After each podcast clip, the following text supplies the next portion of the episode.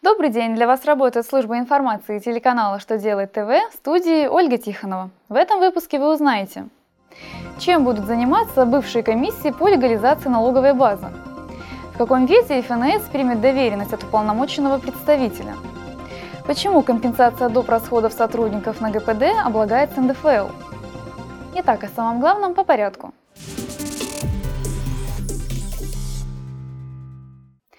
Федеральная налоговая служба определила новый порядок функционирования комиссий налоговых органов по легализации налоговой базы.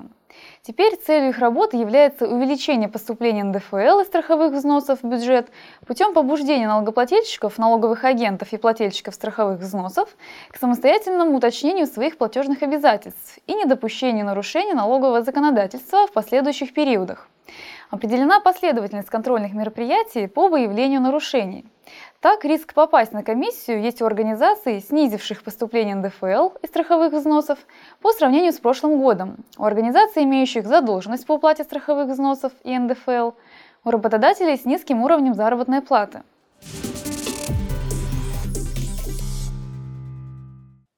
Представить в налоговую инспекцию выданную уполномоченному представителю доверенность можно в виде электронной скан-копии, но она должна подтверждаться усиленной подписью доверителя – Налоговая служба сообщила, что наличие скана копии доверенности еще не свидетельствует о согласии лица, чтобы за него представляли документы в налоговую.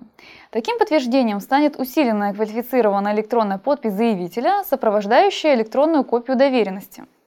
Налоговая служба также сообщала, что вместо отправки копии доверенности по ТКС с каждой декларации через систему для отправки отчетности следует направлять сообщение о доверенности.